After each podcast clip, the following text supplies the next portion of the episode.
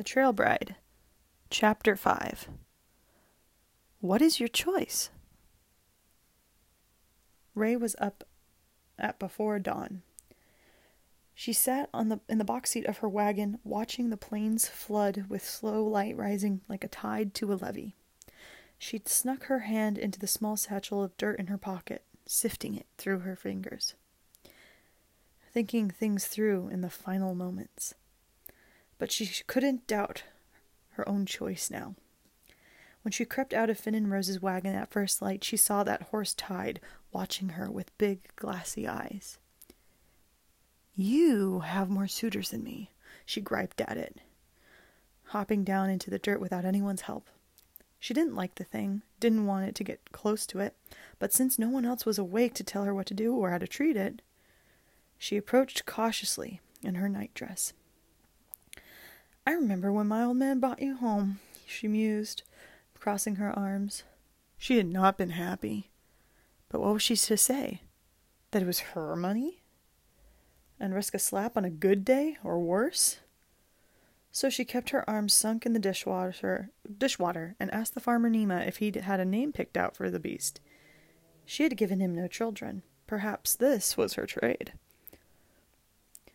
He could spend as much as of her hard earned money as she wanted if it meant no babies to raise. She took another step, watching the muscular legs shift under a slick black coat.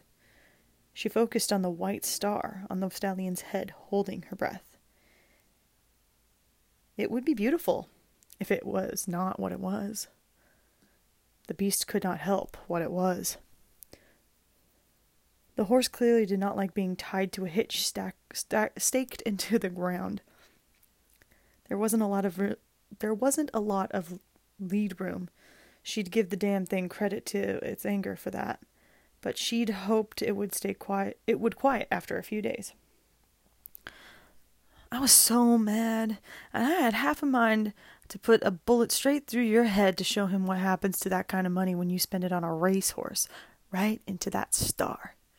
She tapped the vortex of white fur. I don't think I could like you any less than. Oh, I didn't think I could like you any less than. How wrong I was. His head swung to the side, a huff releasing from that big nose. It rushed against her arm, hot and muggy. She tried not to shriek with reviled feelings for the sensation. Rey stepped back. Some good will come out of you yet, she informed the beast, her jaw tight. She had no control of this animal. The last thing she needed was to get it getting upset. So she dressed, climbed to the front of her wagon, almost striking her head on one of the rifles hanging from the overhead boughs and sifted through the dirt of her husband's grave, just touching it inside the bag, working it between her fingers, thinking. She might have been awake first, but after she dressed and sat herself down, she was in a trance for the rest of the morning. She had planned to get this done early, so everything was settled, but Poe was whistling for everyone to get back to their teams, get their teams ready to drive before she so much as stirred in that box seat. She winced, now having to save the business proceedings for her day of her day for noon, or later considering the drive. Poe! she yelled, knowing it was unladylike. She did not know how to whistle yet. She should have called him Mr. Dameron, but that didn't travel as well as a shout. Poe was good was a good enough sport, sport to overlook all that and jog over to her, tilting his head up to speak to her from his her raised seat. You need a few minutes, Mrs. Neva? No, my team is ready. She took the reins in her hands to show him. She was ready in the general sense. Her team was hitched and watered.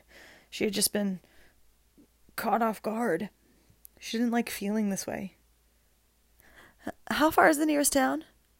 He looked confused. We're about three or four days to Independence Rock. Is there something you need? We can pool resources until then, uh, with you being recently widowed. I have all I need to get me there, Poe. I can handle myself for three or four days. She glanced down at her hands. There were red marks from the reins rising across her palms after several days' tight grip, slack, and pull. Her hands were used to work, just not this work. Yet. She closed her eye, her hands, then her eyes tight and swallowed. I'm going to need to lighten the load once I get there. I can sell some things, right? It's sufficient to trade? Poe nodded cautiously. You wouldn't get the same price you would back east for it, but you'll get enough that's not a blatant insult to your intelligence. If you'd like someone to accompany you, I will. She tried to drag back the sharpness in her tone. It took more effort than she had the energy for. The words came out jagged either way. I will handle my finances privately, Mr. Dameron. She he looked nervously up at her.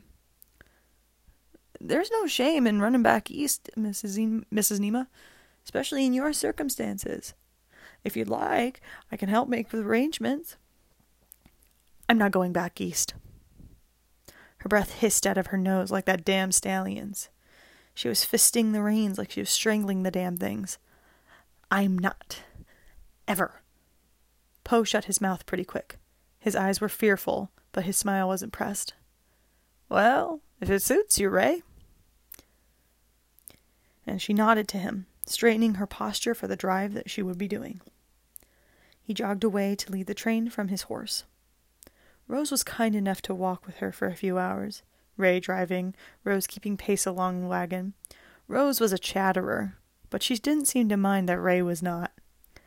It was nice to have something that she could option to listen to, even if her attention for the conversation wavered in and out as the day progressed. The horse was still hitched to the back and causing a moment or two of annoyance from her by acting up, but when Solo quickly passed her wagon as he did every morning, he called out, You're going to need to run him twice a day, or he's going to hurt someone. That won't matter once he's glue. Ben had to keep most of his focus on driving his team, but his mouth hung open at her reply, neck craned back to look at her for too long before he swung his head back around to see where he was going. She saw a defeated slouch to his shoulders as he pulled on ahead. Rose chewed her lip, looking cautiously at Rey. At noon, there was a fortuitous chance of finding some berries. Poe checked the bushes carefully, tried them for himself, and told the party that they were safe.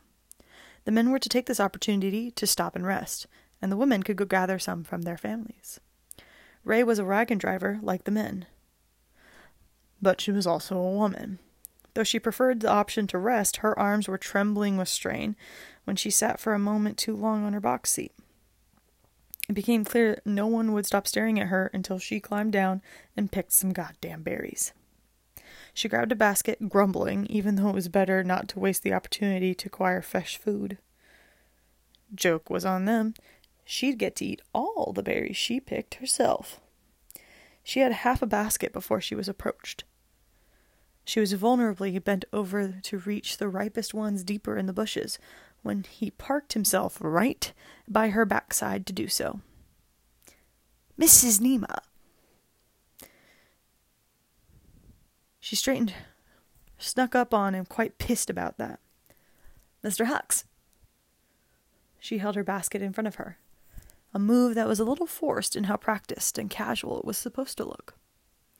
He himself was posed too casually, like he was coming a courtin and not leveraging her freedom for security. The six Hellions, babies inclu- excluded from the cluster, saw them talking and ready and already exchanged giggles. He turned a little red, not around the cheeks like Solo had, but on his neck. Sickly red, blotchy, made her uncomfortable to watch. She just kept picking, just so this wouldn't be a complete waste of time. He took her hand. She did not like this, because he he ripped it away from its task like it already belonged to him. This wasn't something to change her mind, but it was something to gather her chase. Upon marriage, she was his to do with what he wished. There was no legal punishment for laying hands on a wife. She knew this. Rey knew this intimately well. Have you given my uh, more thought to my offer? Yes. It was odd that she knew what to do. not how to do it yet. I thank you for your generous proposal, but I am not suited to being a t- preacher's wife, and more intimate knowledge of my character under better circumstances would have made it very clear to you. I'm sorry to have lis- misled you. He squeezed down on her hand, hard, enough to bruise. She did not whimper, and bend at the knee as he seemed to hope she would. She stared up at him, gritting her teeth. Break a damn finger for all I care, you bastard. It's all been done before. The Lord has mysterious ways of testing us, Mrs. Nema. Perhaps this is Him reaching out to you for your true duties in life. Her wrin- nose wrinkled with a sour twist. She smoothed her apron mostly to free her hand, but also just to do something other than to try and scramble for words.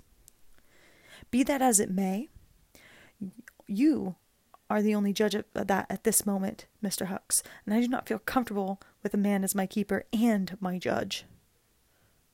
You will strand yourself out here. His voice lowered considerably, and he bent toward her with intense confidentiality. Instead of lounging, opened, postured like a Miss Austen hero against the bush berry bushes, he was threatening her. She trained her tone into something familiar to her, something dumb, something ignorant, something that did not know what she was doing. These were all lies. Heaven helps only those who those who can help themselves, Mr. Hux. I would could no sooner be a burden to you than to my neighbor. Consider it my act of Christian charity. She drew herself up to her full height, practically snapping his nose between her teeth. Or my act of saying God might as well have dropped a race off a racehorse and broke his goddamn neck three days ago, for all I care to think about him. I take my fate into my own hands, and if it must be the sacrifice I must make to do so, I will wait hell smiling. Hux gaped at her. You're nothing but a viper. You have signed your own death warrant. He grabbed her elbow, and her voice came out loud and clear. Do not touch me! Get off of her! A massive hand hauled Hux back by the shoulder. Rey drew herself away with her full basket tucked in the crook of her elbow.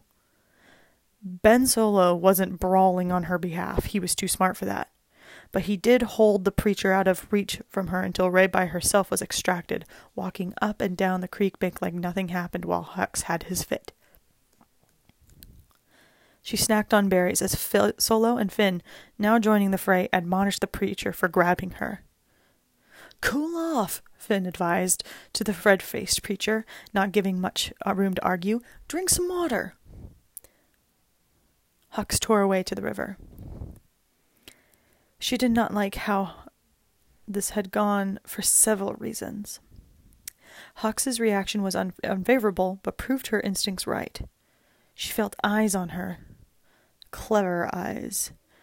Rey looked back at the berry bushes, Ben Solo towering out of them like a black bear, watching her. She burst a raspberry with her tongue, staring him down as she took her walk. But Solo was far too happy with the turn of events. There was something about Solo's smirk that made her very uncomfortable with how smug he was, leading Hux away from his sore ego. His smile was radiant, and she knew she had caused it. She, it didn't feel. It was just because he won her. And he, did he think he'd he'd won her? But he was glowing because he thought he'd won something better. His assumptions irked her and gave her much to think about. Someone was standing behind her, waiting to catch her off guard for the second time that day. Dust coated her skin, her eyes constantly watered from it, her lips and tongue feeling like the dry tome in an ancient library. She felt dirty, her hair, which had been plaited up to keep the braids out of the way, was frizzing out of her efforts to tame it and wisped around her brows and ears. Her hands were a mess of blisters and calluses. Gloves. Not little white finger gloves for church or a luncheon. Thick leather gloves. That was the first thing she'd buy after selling that horse. She'd felt she felt as desirable as a sack of potatoes, and viewed the histrionics in camp over marrying her as now laughable. One would think of her a debutante by reputation only. When she looked over her shoulder, she saw Solo stroking the horse's nose. He hovered, almost shyly, in the shadows cast by the setting sun, maybe reluctant to make it obvious he was here to claim his prize. Rey was busy building her cooking fire. She'd done it plenty of times by herself. It just got started much later than most people in camp because her husband would be the one tying up the livestock at the end of the long day before she got dinner started. She could do it. She could do both. May I help you? He stepped away from the horse, though she could tell it took him great effort. I think you already know it's gone quite a ways around camp. His pace towards her was lackadaisical. He smiled easily down at her, like this was all so funny. That wasn't so hard, was it? She focused on the kindling she was working, filling the branches with enough of the stuff that caught quickly to try and make a hearth that would burn outward. I find it not nearly as hard as I had anticipated, Mr. Solo. Now that you've gotten that ple- unpleasantness out of the way for me, I she whipped her head around. Rey was always careful. She held her tongue until she dropped the lit match into her waiting tinder. She had been so careful, but right now she had never felt so good about doing something so dumb. Who said anything about you?